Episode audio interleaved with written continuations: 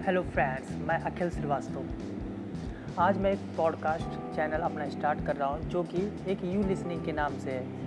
इस पॉडकास्ट पे आपको कई तरह की चीज़ सुनने को मिल सकती हैं।